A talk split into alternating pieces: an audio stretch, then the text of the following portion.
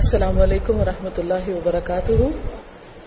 نحمده ونصلي على رسوله الكريم اما بعد، فاعوذ بالله من الشيطان الرجيم بسم الله الرحمن الرحيم رب اشرح لي صدري ويسر لي امري واحلل عقدة من لساني يفقهوا قولي مجھے جو آج موضوع دیا گیا ہے، انشاءاللہ اس کے حوالے سے کچھ آیات میں آپ کے سامنے رکھوں گی۔ اور ان کی وضاحت ہوگی، پھر اس کے بعد انشاءاللہ جو آپ کے ذہن میں سوال ہوں گے، آپ وہ کر سکتے ہیں۔ وہ عطی اللہ و عطی الرسول فن طول تم فن نما اعلی رسول البلاغ المبین اللہ الہ اللہ وعلى الله فليتوكل المؤمنون۔ يا أيها الذين آمنوا ان من ازواجكم واولادكم عدوا لكم فاحذروهم. وان تعفوا وتصفحوا وتغفروا فان الله غفور رحيم. انما اموالكم واولادكم فتنه والله عنده اجر عظيم. فاتقوا الله ما استطعتم. واسمعوا واطيعوا وانفقوا وانفقوا خيرا لانفسكم ومن يوق شح نفسه فأولئك هم المفلحون إن تقرض الله قرضا حسنا يضاعف لكم ويغفر لكم والله شكور حليم عالم الغيب والشهادة العزيز الحكيم. صدق اللہ العظیم. شروع کرتی ہوں اللہ کے نام سے، جو بے انتہا مہربان، نہایت رحم فرمانے والا ہے۔ اور اطاعت کرو اللہ کی۔ اور اطاعت کرو رسول کی، علیہ السلام۔ پھر اگر تم منہ موڑتے ہو، تو ہمارے رسول پر تو کھلم کھلا پیغام پہنچانا ہے۔ اللہ نہیں کوئی الہ مگر وہ خود ہی۔ اور اللہ پر ایمان والوں کو توکل کرنا چاہیے۔ اے لوگ جو ایمان لائے ہو، بے شک تمہاری بیویاں اور تمہارے بچے تمہارے دشمن ہیں۔ یا دوسرا ترجمہ یوں کیا جاتا ہے کہ بے شک تمہاری بیویوں اور بچوں میں سے بعض تمہارے دشمن ہیں۔ بس ان سے محتاط رہو۔ اور اگر تم معاف کر دو، درگزر کرو اور بخش دو، تو یقیناً اللہ غفور الرحیم ہے۔ یقیناً تمہارے مال اور تمہاری اولادیں فتنہ ہیں، آزمائش ہیں۔ اور اللہ اس کے پاس تو اجر عظیم ہے۔ بس اللہ سے ڈرو، جتنی بھی تم میں استطاعت ہے، جتنا ڈر سکتے ہو۔ اور سنو اور اطاعت کرو۔ اور خرچ کرو۔ یہ تمہارے نفسوں کے لیے بہتر ہے۔ اور جو اپنے نفس کی تنگی سے بچا لیا گیا، یہی لوگ وہ دراصل کامیاب ہونے والے ہیں۔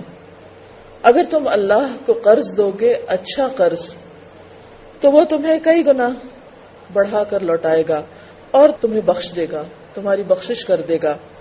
اور اللہ قدردان ہے علم والا ہے۔ غیب اور حاضر کا جاننے والا، زبردست، حکمت والا ہے۔ خواتین، اس وقت میں نے آپ کے سامنے سورت التغابن، جو اٹھائیسویں پارے کی صورت ہے، اس کی آیت نمبر بارہ سے لے کے اٹھارہ تک آخری چھ آیتیں پڑھی اور ان کا ترجمہ بھی آپ نے سنا۔ یہ آیات اس موضوع سے متعلق ہیں جو مجھے دیا گیا ہے، اور وہ ہے بچوں کے ساتھ، گھر والوں کے ساتھ کیسا معاملہ کیا جائے، ان کی تربیت کیسی کی جائے، اس کے لیے کیا طریقہ کار اختیار کیا جائے؟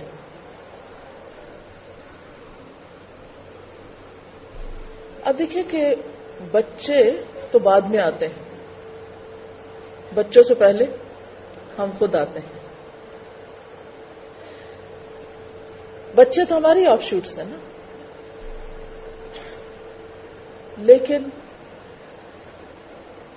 کچھ بھی کرنا کسی کے لیے بھی کرنا کسی کو بھی کچھ سکھانا ہو، کسی کی بھی تربیت کرنا تو اس سے پہلے خود اپنی تربیت کی ضرورت ہوتی، خود کو رول ماڈل بننے کی ضرورت۔ ہے اگر ہم اللہ کے وفادار نہیں، اگر ہم اس کے اطاعت گزار نہیں، جس نے ہمیں بنایا، جس نے ہمیں سب کچھ دیا جسم و جان کے علاوہ جو کچھ ہم کھاتے پیتے ہیں، جو کچھ ہم استعمال کرتے ہیں، طرح طرح کی نعمتیں، بے شمار اتنی کہ گن بھی نہیں سکتے۔ سب کچھ صرف ایک اس کی طرف سے۔ ہونا چاہتا تو نہ دیتا۔ اس نے پیدا کیا تو ہم پیدا ہوئے۔ اس نے زندگی دی تو ہمیں زندگی ملی۔ اس نے کھانے کو دیا تو ہم کھا رہے ہیں۔ دنیا میں بے شمار لوگ ایسے ہیں۔ جن کو دو وقت کا کھانا میسر نہیں۔ جنہیں کبھی ہر روز اور کبھی دن میں ایک وقت ضرور پاکا کرنا پڑتا ہے۔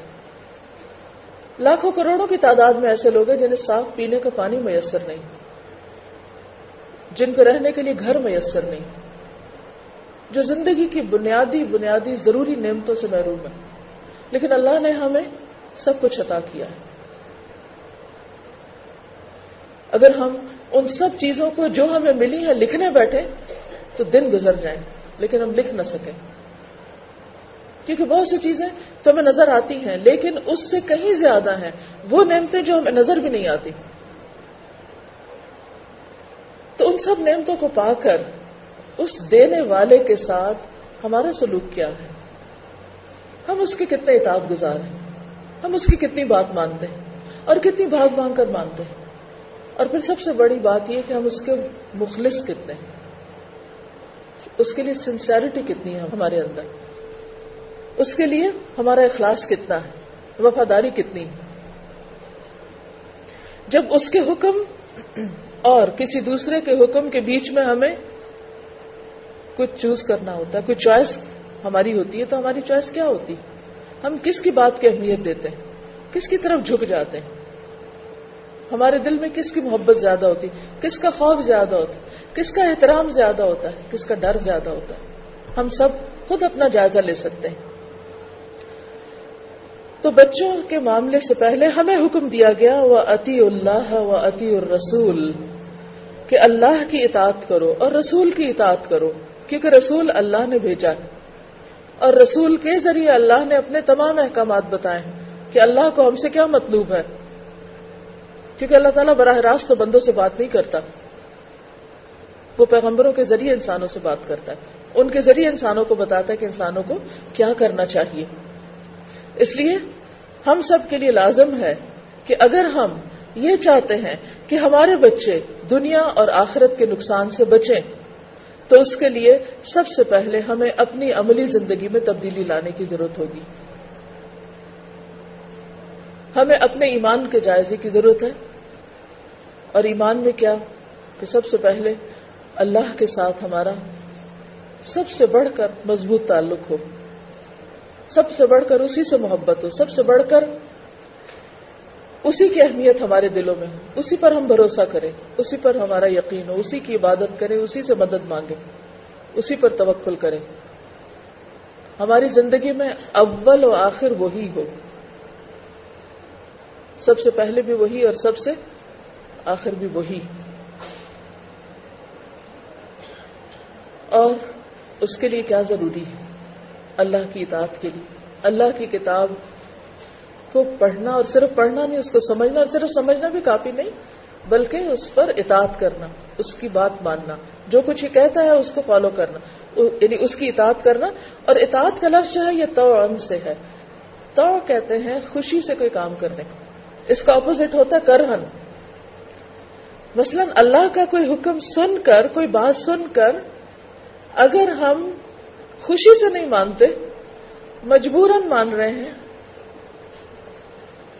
بس لگے باندھے کہ بس چونکہ اللہ کا حکم ہے، اس لیے ہمیں ماننا ہے، تو یہ اطاعت کا حق ادا کرنا نہیں ہے۔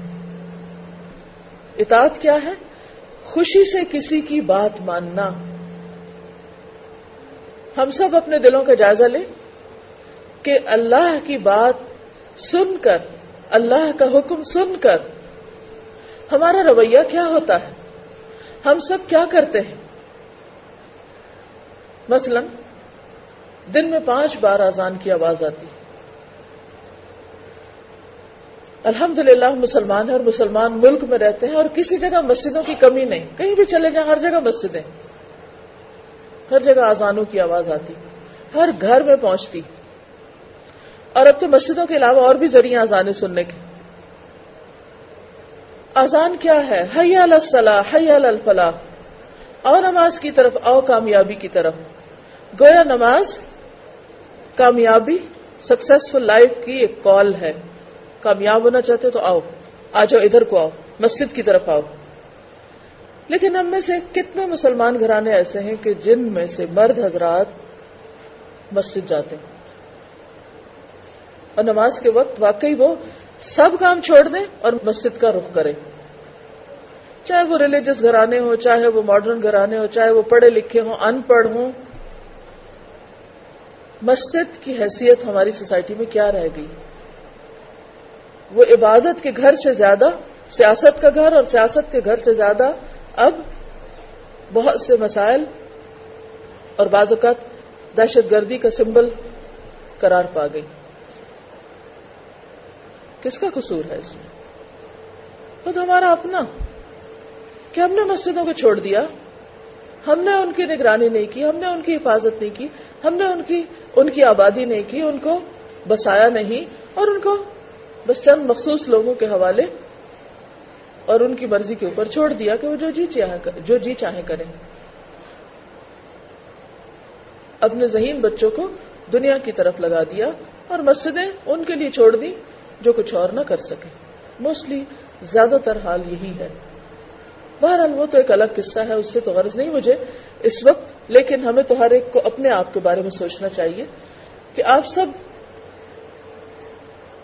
اپنے آس پاس، اپنے باپ، اپنے شوہر، اپنے بیٹوں، اپنے بھائیوں کو دیکھ سکتے ہیں کہ ان میں سے کتنے پرسنٹ لوگ حیا الفلاح کی کال کا جواب دیتے ہیں۔ جب دن میں پانچ دفعہ بلایا جاتا ہے، آؤ کامیابی کی طرف اور سمجھ نہیں آتی کس چیز کی طرف بلایا جا رہا ہے۔ اور اگر کوئی چل بھی پڑتا تو اس کو بھی نہیں پتا ہوتا بازو کا تو وہ کدھر جا رہا ہے اور کیوں جا رہا ہے۔ جیسے ہم بازو کا ایسا ہوتا ہے نا کہ نیند سے جاگتے ہیں نا تو کیسے ہوتے ہیں؟ آدھے نیند میں ہی ہوتے ہیں۔ اس وقت کی جو نماز ہوتی ہے نا وہ اسی طرح کی ہوتی ہے جیسے سوئے ہوئے نماز پڑھ رہے ہیں۔ نماز میں بھی کہتے ہیں ہم خوشبو کے لیے آنکھیں بند کر رہے ہیں، وہاں بھی آرام کرنے لگتے ہیں پھر۔ تو یہی حال ہوتا ہے کہ کچھ لوگ مسجدوں کو جاتے بھی ہیں تو آدھے سوئے ہوئے جاتے ہیں۔ نہیں پتا کیوں جا رہے ہیں اور نہیں پتا وہاں کرنا کیا ہے اور پھر وہیں سے وہاں سے اٹھ کے آگے بس بات ختم۔ پھر آپ دیکھیے، یہ صرف ایک مثال ہے عطی اللہ کی۔ کیونکہ نماز سب سے پہلا حکم ہے اللہ کا۔ شیطان نے کیا کیا تھا؟ سجدے سے انکار کیا تھا۔ اور وہاں سے بات بگڑی تھی اور وہ سجدہ اللہ کو نہیں تھا، بندے کو تھا۔ تو اگر شیطان اس لیے مجرم ہے کہ اس نے اللہ کے حکم سے بندے کو سجدہ نہیں کیا، تو وہ انسان کیا شیطان کے پیروکار نہیں ہے جو اللہ کے حکم سے اللہ کے سجدے کے لیے حاضر نہیں ہوتے؟ اور اس وقت یا سوئے رہتے ہیں یا دنیا کے اور کام کرے رہتے ہیں؟ یہ کوئی معمولی جرم ہے؟ جب ہم ہر روز پانچ دفعہ اللہ کی نافرمانی کریں پھر ہم چاہیں ہمارے بچوں کی اچھی تربیت ہو جائے اور وہ ہمارے وفادار ہو جائیں اور وہ ہمارے لیے بڑے مہربان ہو جائیں اور ہمارے لیے صدقہ جاریہ بنے اور وہ سیدھی راہ پہ چلیں اور وہ بگڑے ہوئے کام کام نہ کریں۔ ان سے پہلے ہمیں خود اپنے بارے میں سوچنا ہے کہ ہم کتنے اپنے رب کے جس نے ہمیں سب کچھ دیا، اس کے کتنے وفادار ہیں اور بچوں کو ہم نے کیا دیا ہے۔ صرف پیدا کر دیا، کچھ کھلا پلا دیا، کچھ تکلیفیں ان کے لیے اٹھائی اور ان کی دنیا کی کامیابی کی دعائیں کی اور ان کے لیے کچھ خواب دیکھ لیے اور اس کے بعد ان پر اپنا بہت بڑا حق سمجھتے ہیں اور اگر وہ ہماری بات نہ مانے یا ہماری مرضی کے مطابق نہ چلے تو ہم بہت زیادہ اپسٹ ہوتے ہیں اور بہت ہم سمجھتے کہ ہم سے زیادہ کوئی مظلوم ہی نہیں کہ ہمارے بچے ہماری بات نہیں سن رہے یا یہ کہ ہماری مرضی کے مطابق زندگی نہیں بسر کرنا چاہتے یا بہت سی خرابیوں میں ملوث ہو رہے ہیں۔ تو ان سے پہلے اپنی اصلاح ضروری ہے اور اپنی اصلاح کے لیے اللہ کی کال پر لبیک کہنا ضروری ہے۔ اور پھر صرف اللہ کی اطاعت نہیں، رسول کی اطاعت بھی ضروری ہے۔ کیونکہ بہت سے لوگ کہتے ہیں، ٹھیک ہے، جو قرآن میں آیا وہ تو ٹھیک ہے، لیکن جو حضور صلی اللہ علیہ وسلم نے فرمایا ہے، جو آپ نے کیا، وہ حجت نہیں ہمارے لیے۔ نہیں، ان کی بات ماننا بھی ضروری ہے۔ پھر ساتھ ہی فرما دیا ان طول تم پھر اگر تم نے منہ موڑا تم منہ پھیر گئے۔ فن اعلیٰ رسول البلاغ المبین تو ہمارے رسول پر تو پیغام پہنچانے کی ذمہ داری ہے کہ کھلم کھلا سب کو بتا دے، خبردار کر دے۔ اب اگر کوئی نہیں سنتا تو رسول کی پوچھ نہیں، اور نہیں کوئی سنتا اور نہیں مانتا تو دنیا میں شاید پکڑنا ہو۔ لیکن اللہ نے رسول کسی مقصد سے بھیجا، کتاب کسی مقصد سے بھیجی ہے۔ ہمیں بھی کسی مقصد سے دنیا میں بھیجا ہے۔ یہ زندگی اس لیے نہیں دی کہ اس میں ہم اپنی مرضی کی اپنی مرضی کے کام کریں اور اپنی مرضی کے طریقے جاری کریں یا اپنی مرضی کے مطابق زندہ رہیں، نہیں۔ ہمارے لیے کیا ضروری ہے کہ ہم جس نے ہمیں بھیجا ہے، اس کی مرضی کے مطابق یہاں رہیں، تاکہ جب ہم واپس جائیں تو ہماری مرضی ہم سے پوچھی جائے۔ اور ہمیں ہماری مرضی کا ٹھکانہ وہاں ملے جو ہمیشہ کے لیے رہنے کی جگہ ہے۔ پھر فرمایا، اللہ لا الہ الا اللہ کے سوا کوئی معبود نہیں۔ بس وہی معبود ہے، وہی عبادت کے لائق ہے۔ عبادت کس چیز کو کہتے ہیں؟ عبادت کیا ہے؟ اور معبود ہونا کیا ہے؟ عبادت کہتے ہیں ہر وہ کام، ہر وہ بات، چاہے سب کے سامنے کی جائے یا چھپ کے کی جائے، وہ جو اللہ کی مرضی کے مطابق ہو۔ عبادت یہ نہیں کہ کسی خاص لبادے کا اوڑھ کے لوگوں کے سامنے بیٹھ جانا اور یہ کہ میں بڑی عبادت گزار ہوں۔ یہ نہیں ہے عبادت صرف۔ بندوں کے لیے کچھ کرنا تو ویسے ہی عبادت کوئی نہیں۔ یعنی بندوں کو خوش کرنے کے لیے۔ عبادت تو وہ ہے جو اللہ کی خوشی کے لیے کی جائے۔ خواہ وہ نماز ہو، خواہ وہ روزہ ہو، خواہ وہ صدقہ خیرات ہو، خواہ وہ کوئی لباس پہننا ہو، کچھ بھی کرنا ہو۔ ہر وہ کام، خواہ وہ کھانا پینا ہے، خواہ وہ لباس پہننا ہے، خواہ وہ شادی بیاہ ہے، خواہ وہ بچوں کی پیدائش ہے، کوئی بھی کام، اگر وہ اللہ کی مرضی کے مطابق ہے یا ہر وہ بات جو ہم منہ سے نکالتے ہیں، اس کی رضا کے مطابق ہے، تو یہ سب کچھ عبادت ہے۔ چھوٹے سے چھوٹا کام بھی عبادت ہے اور بڑے سے بڑا کام، اگر وہ اس کی ناراضگی یا اس کی مرضی کے خلاف نہیں جا رہا۔ اس لیے بے حد ضروری ہے کہ ہمیں بحثیت مسلمان یہ بات ضرور بتاؤ کہ اس کی مرضی ہے کیا۔ وہ کیا چاہتا ہے؟ کچھ بھی آپ کرنے لگے تو آپ ضرور دیکھیں ایک دفعہ پلٹ کے کہ اس معاملے میں وہ کیا چاہتا ہے۔ آپ دیکھیے، کوئی بھی معاملہ جب زندگی کا پیش آتا ہے تو ہمارے ایک سے کنسلٹ کرتے رہتے ہیں، مشورے لیتے رہتے ہیں۔ اس معاملے میں کیا کریں، اس میں کیا کریں؟ لیکن ایک جس سے کنسلٹ نہیں کرتے، وہ رب ہے۔ جبکہ سب سے بڑی، سب سے بڑا حق اسی کا ہے۔ اور جس کے لیے اس نے ہمیں پیدا کیا تو پھر یہی بات یاد دہانی کرا دی گئی کہ اللہ کے سوا کوئی الہ نہیں، اسی کو اپنا الہ سمجھو، اس کی عبادت کرو، اسی کے مطابق زندگی گزارو۔ وہ اللہ فل توکل علم اور اللہ پر ایمان والوں کو بھروسہ کرنا چاہیے، توکل کرنا چاہیے۔ اب یہاں توکل کی بات کیوں؟ توکل کیا ہے؟ توکل کا لفظ وکیل سے نکلا ہے۔ وکیل کون ہوتا ہے؟ جس کے حوالے آپ کیا کر دیتے ہیں؟ کوئی کام یا کوئی ایسا معاملہ کہ جس کے بارے میں آپ سمجھتے ہیں کہ آپ خود اس قابل نہیں کہ وہ کر سکے آپ اس کے سپرد کر دیتے ہیں کہ آپ ہمارے بحاق پر یہ کام کریں۔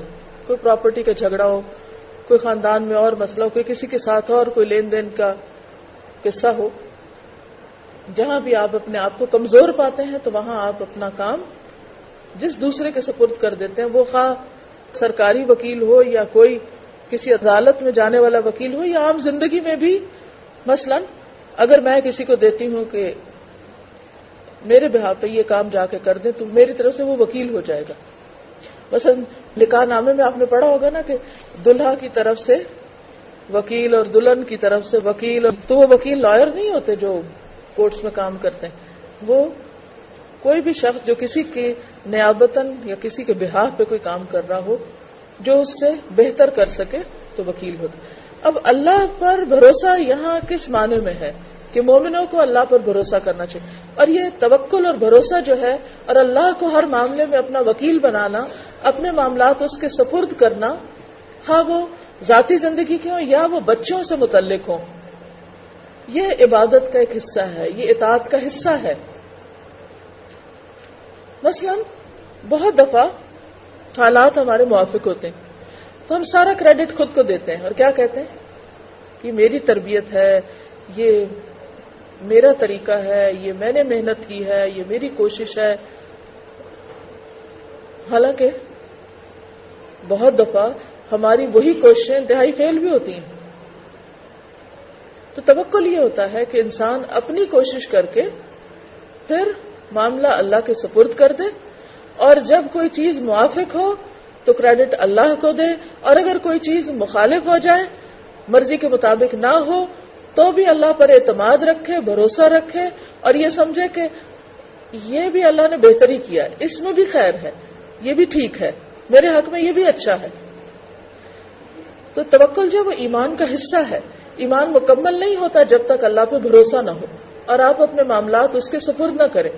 اور جب تک آپ اپنی کوشش کرنے کے بعد اس کے حوالے کر کے مطمئن نہ ہو جائیں۔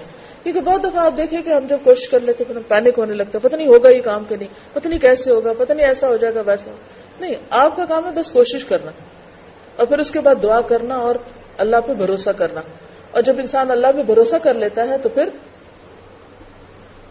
بہت سے کاموں میں بہتری آ جاتی ہے۔ اب آپ دیکھیے، بچوں کی تربیت اور ان کی اصلاح سے پہلے توکل کا درس کیوں دیا گیا ہے؟ سوچنے کی بات ہے۔ کیوں کہا گیا کہ اللہ پر بھروسہ کرو؟ کیونکہ انسانوں کی تربیت، انسانوں کے ساتھ معاملہ کسی بھی دوسری چیز سے مختلف ہوتا ہے۔ مثلا اگر آپ کو ایک پیس آف لینڈ دے دیا جائے اور آپ سے کہا جائے کہ یہاں آپ ایک گارڈن لگائیں اور آپ یہ اور یہ چیز اگائیں اور آپ اس میں مہارت حاصل کرتے ہیں، آپ پوری محنت کرتے ہیں، کوشش کرتے ہیں اور ایک باغ لگا لیتے ہیں، ٹھیک ہے، اس میں بھی توکل کرنا پڑتا ہے کہ اللہ کا عزن ہوگا تو یہ سب کچھ اگے گا، ورنہ کوئی بھی بارش، آندھی، طوفان، بادل، اولے، کچھ بھی اس کو تباہ کر سکتا ہے۔ وہ ایک ہر جگہ اپنا فیکٹر رہتا ہے۔ لیکن بنیادی طور پر کیا ہے؟ کہ آپ زمین پہ جائیں گے، آپ اس میں زور زور سے کوئی کلاڑے چلائیں، کوئی ہل چلائیں، کچھ کریں وہ آگے، متی ہے، فرما بردار ہے، اس نے کچھ بھی نہیں کرنا۔ جس طرح چاہیں آپ کیاریاں بنائیں، جو چاہیں آپ اس کو شیپ دیں، جہاں چاہیں بہت بھاری درخت لگا دیں، جہاں چاہیں آپ ہلکی پھلکی گھاس لگا دیں، جہاں چاہیں پھول لگا دیں، جہاں چاہیں آپ کیکٹس لگا دیں، کچھ کریں۔ زمین آپ کو کچھ بھی نہیں کہے گی، وہ بچھی ہوئی ہے آپ کے سامنے مسخر لیکن اگر آپ اپنے بچے کو ایک سرسبز درخت بنانا چاہتے ہیں اور اس کی تربیت کرنا چاہتے ہیں اور اس کو سنوارنا اور نکھارنا چاہتے ہیں، تو وہ آپ کو زمین کی طرح بچھا ہوا متی فرما بردار نظر نہیں آئے گا، وہ ایسا معاملہ نہیں کرے گا۔ اب ہوتا کیا ہے کہ جب ہم چھوٹی سی بھی کوشش کرتے ہیں اور وہ کامیاب ہوتی نظر نہیں آتی یا ہمیں کسی ریئیکشن کا سامنا ہوتا ہے، تو ہم فوراً پریشان ہو جاتے ہیں۔ ہم فوراً ہمت ہار بیٹھتے ہیں۔ ہم فوراً دل چھوڑ بیٹھتے ہیں۔ مایوس ہونے لگتے ہیں۔ فرسٹریشن ہم پہ چھا جاتی ہے اور ہم کام چھوڑ دیتے ہیں۔ تو پہلا کرنے کا کام خود اطاعت، نمبر دو، اس کام میں ہاتھ ڈالنے سے پہلے اللہ پہ مکمل بھروسہ کہ اللہ تعالیٰ میں اپنی طرف سے پوری کوشش کروں گی، لیکن میری کوششوں کو برابر کرنا تیرا کام ہے۔ آپ دیکھیں کہ جیسے انسان کی تخلیق ہے۔ ہسبینڈ وائف بچہ چاہتے روح کون ڈالتا ہے؟ اللہ ڈالتا ہے۔ اس بچے کو ماں کے پیٹ میں پروان کون چڑھاتا ہے؟ اللہ ہی کرتا ہے۔ ہم تو نہیں کرتے۔ اسی طرح جب بچہ پیدا ہو جاتا ہے، تو اس کی پرورش اور اس کی تربیت بھی اللہ ہی کرتا ہے۔ ہم صرف کوشش کر رہے ہوتے ہیں۔ حضرت مریم کے بارے میں آتا نا قرآن مجید میں؟ آپ نے جو لوگ ترجمہ پڑھ چکے ہیں، انہیں معلوم ہوگا۔ صورت عال عمران میں جو آتا ہے کہ جب ان کے والد تو پیدائش سے پہلے ہی فوت ہو گئے تھے۔ اور ماں نے بھی چونکہ منت مانی تھی تو وہ چھوڑ آئی تھی ان کو ہیکل میں۔ تو کس نے ان کی پرورش کی؟ کس نے تربیت کی؟ اللہ نے کی۔ بہت سے بچے ایسے ہوتے ہیں جن کے ماں باپ بچپن میں فوت ہو جاتے ہیں، دوسروں کے گھر پلتے ہیں۔ اللہ کہیں نہ کہیں بندوبست کر دیتا ہے۔ تو اگر اللہ نے ہمیں یہ نعمت دی اور ہمارے ہاتھوں ہمارے بچے پل رہے ہیں تو مت سوچیں کہ ہم ان کے خدا بن گئے، بچوں کے خدا نہ بنے ماں باپ ہی رہیں اور جو خدا کے کرنے کا کام ہے، اس کے لیے خدا ہی سے دعا کریں۔ اس پر بھروسہ کریں۔ لیکن توکل کا معنی بعض لوگ سمجھتے جیسے کوشش چھوڑ دینا۔ بعض کہتے ہیں کہ فلی آٹومیٹک گاڑی ہے۔ تو لوگ بڑے خوش ہو جاتے ہیں، جس کو نہیں پتا ہوتا کہ اس کا مطلب کیا ہے۔ تو وہ سمجھتے ہیں شاید گاڑی خود ہی چل پڑے گی۔ اس کو بھی چلانا پڑتا ہے۔ اسی طرح پرندوں کے توکل کے بارے میں آتا ہے کہ اگر تم اس طرح توکل کرتے جیسے پرندے کرتے ہیں، تو اللہ تعالیٰ تمہیں اسی طرح رسک دیتا ہے جیسے ان کو دیتا ہے کہ وہ صبح کے وقت بھوکے نکلتے ہیں اور شام کو پیٹ بھر کے آتے ہیں۔ تو پرندے اپنے گھونسلے میں تھوڑی بیٹھے رہتے ہیں۔ اللہ نے پرندوں کے توکل کی مثال دی مطلب یہ کہ ذخیرہ نہیں ہوتا، ہر روز جاتے محنت کرتے کوشش کرتے اور دن کا سرمایہ اکٹھا کر لیتے ہیں۔ کھا پی کے آتے ہیں، ساتھ بے شک کچھ نہیں بھر کے لاتے، لیکن پیٹ بھرے ہوتے ہیں وہ۔ تخدو خماسن و تروح بتانن صبح صبح نکلتے تو خالی پیٹ ہوتے ہیں، واپس آتے تو پیٹ بھرے ہوتے ہیں ان کے۔ تو بات یہ ہے کہ اسی طرح ہر انسان کے لیے ہر دن ایسا ہی ہے جیسے پرندے کا دن ہوتا ہے۔ اور توکل یہی ہے کہ ہر روز ایک نئی ایفرٹ سے ایک نیا دن شروع کرے، نئے سرے سے ہمت کر کے پھر بچوں کو ان کا حق دے، جسمانی حق بھی، روحانی حق بھی، جذباتی حق بھی۔ اور تربیت کا عنصر بھی، تعلیم اور تربیت، یہ ساری چیزیں جو بحثیت ماں باپ ہماری ذمہ داری ہے۔ لیکن خالی کوششیں کام نہیں کریں گی، ساتھ بھروسہ اللہ کی ذات پہ۔ جب بھروسہ انسان کرتا ہے تو اطمینان آ جاتا ہے، سکون آ جاتا ہے۔ گاڑی الٹی بھی چلنے لگے تب بھی انسان پرسکون رہتا پینک نہیں ہوتا۔ اور یہ چیز بہت، یہ جو آپ کی خوشگوار، دھیمی پرسنالٹی ہوتی ہے نا، بچوں کے بیچ میں، ایک ماں کی مٹھاس ہوتی ہے۔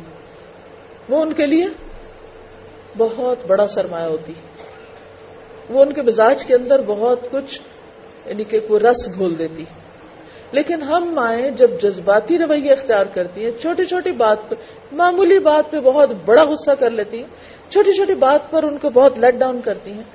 اور چھوٹی سی ان کی غلطی پر بالکل ہمت، حوصلہ ہار بیٹھتی کہ اب تو ان کو ہونا ہی نہیں، سب تو بگڑ گیا، سب کچھ۔ اس کا بہت منفی اثر پڑتا ہے بچوں کے اوپر۔ کسی کی بھی آپ نے تربیت کرنا ہے تو پہلے ذرا اپنی کر لیں۔ کسی کو اگر آپ نے کوئی سبق سکھانا ہے تو پہلے ذرا اپنے آپ کو سکھا لیں۔ کسی کو اگر آپ نے اچھے اخلاق کی تربیت دینی تو ذرا خود اس طرح کا معاملہ کر کے دکھائیں۔ بچوں کے لیے جب تک رول ماڈل نہیں بنیں گے، اس وقت تک بچے، بچوں کی تربیت ہو نہیں سکتی۔ ہو سکتا ہے انہوں نے بڑے ہو کے کسی اور کو رول ماڈل بنا لیا اور اس کے مطابق انہوں نے اپنی زندگی ڈھال لی، لیکن پھر ہماری کوششیں زیادہ فائدہ مند نہیں ہوگی بچے لیکچر سے نہیں سیکھتے، بچے عمل سے سیکھتے ہیں۔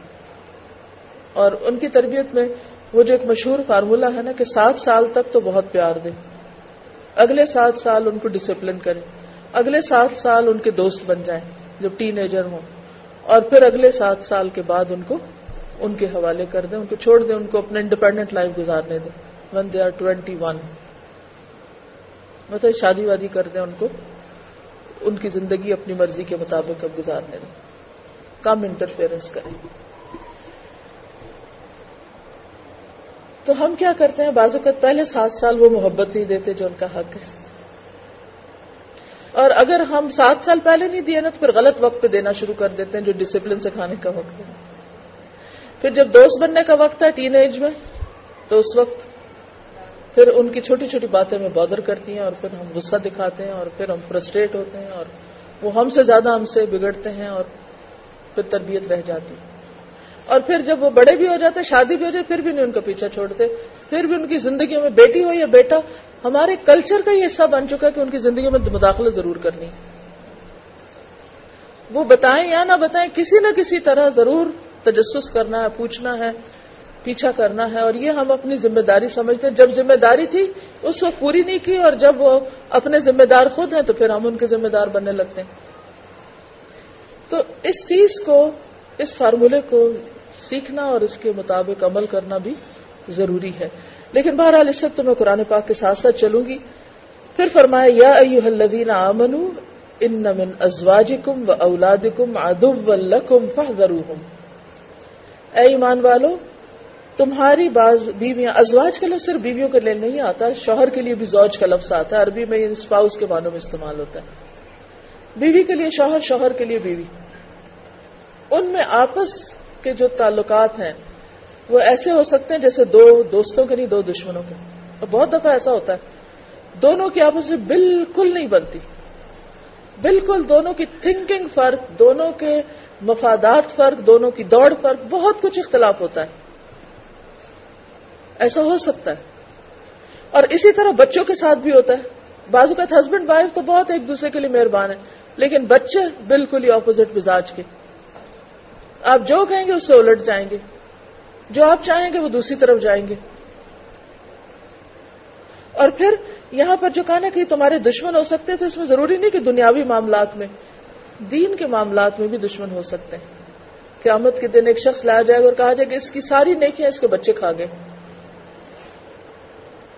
یعنی انہوں نے ایسے کام کیے کہ اس کی عزت پہ بھی بٹا لگایا اور جو کچھ اس نے کیا تھا وہ انڈو کر دیا انہوں نے۔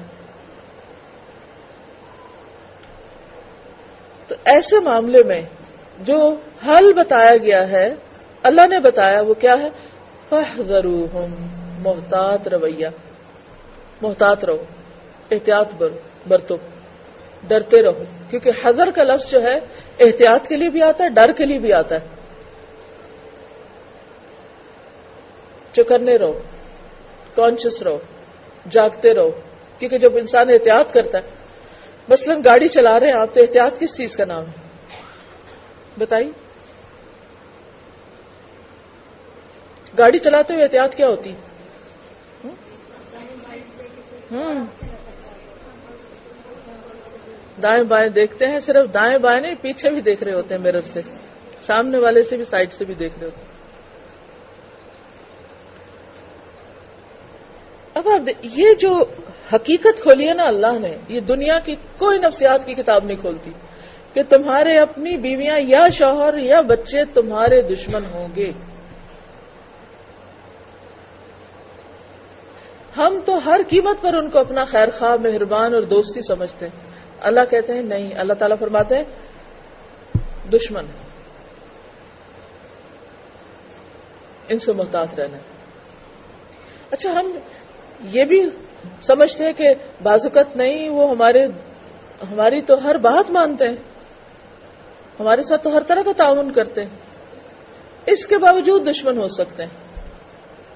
وہ کیسے؟ کیونکہ ضروری نہیں کہ کوئی دشمن نفرت کے ساتھ ہی دشمنی کرے۔ بہت سے لوگ محبت کی آڑ میں بھی دشمنی کر رہے ہوتے ہیں۔ کچھ لوگوں کی محبت بھی آپ کے لیے ایسی ہے جیسے وہ آپ سے دشمنی کر رہے ہیں۔ کیونکہ جب کسی سے نفرت ہوتی ہے تو انسان بعض اوقات اس کا اظہار کسی نہ کسی طرح کر دیتا ہے اور آپ کو آپ کی غلطیاں بھی بتاتا ہے، لیکن جب کوئی آپ سے محبت کرتا ہے، وہ آپ کی غلطیاں دیکھ بھی رہا ہوتا ہے تو پھر بھی کیا کرتا ہے؟ آپ کو محبت کی وجہ سے بتا ہی نہیں، بتانا ہی نہیں چاہتا، بتا سکتا ہی نہیں۔ وہ محبت زبان بند کر دیتی ہے۔ تو یہ بھی تو دشمنی ہے نا۔ اب دیکھیے کہ ہم اپنے بچوں کے ساتھ دشمنی کیسے کرتے ہیں؟ مثلا، جب بچے چھوٹے ہوتے جیسے کہا گیا نا، سات سال کے ہوں تو نماز کے لیے کہو ہم نہیں کہتے نماز کے لیے۔ کیوں؟ کیوں نہیں؟ کیا وجہ ہوتی؟ کیوں نہیں کہتے؟ نیند خراب ہوگی۔ ابھی کھیلنے کے دن ہیں۔ ابھی کپڑے ایسے نہیں پہنے ہوئے کہ جس میں نماز پڑھی جائے۔ جی؟ سردی میں وضو کیسے کریں؟ مسجد کیسے بھیجیں؟ قرآن ابھی بس پڑھ لیں گے نا، ابھی اسکول کا اتنا کام ہے۔ ذرا چھٹیاں آئیں گی تو پھر پڑھائیں گے ان کو۔ اسی طرح بعض اوقات بچے انتہائی غلط حرکتیں بھی کر جاتے ہیں۔ بعض بچوں کو چوری کی عادت ہوتی ہے، بعض کو جھوٹ کی عادت ہوتی ہے۔ لیکن ماں باپ ان کو کور کرتے رہتے ہیں کور کرتے رہتے ہیں۔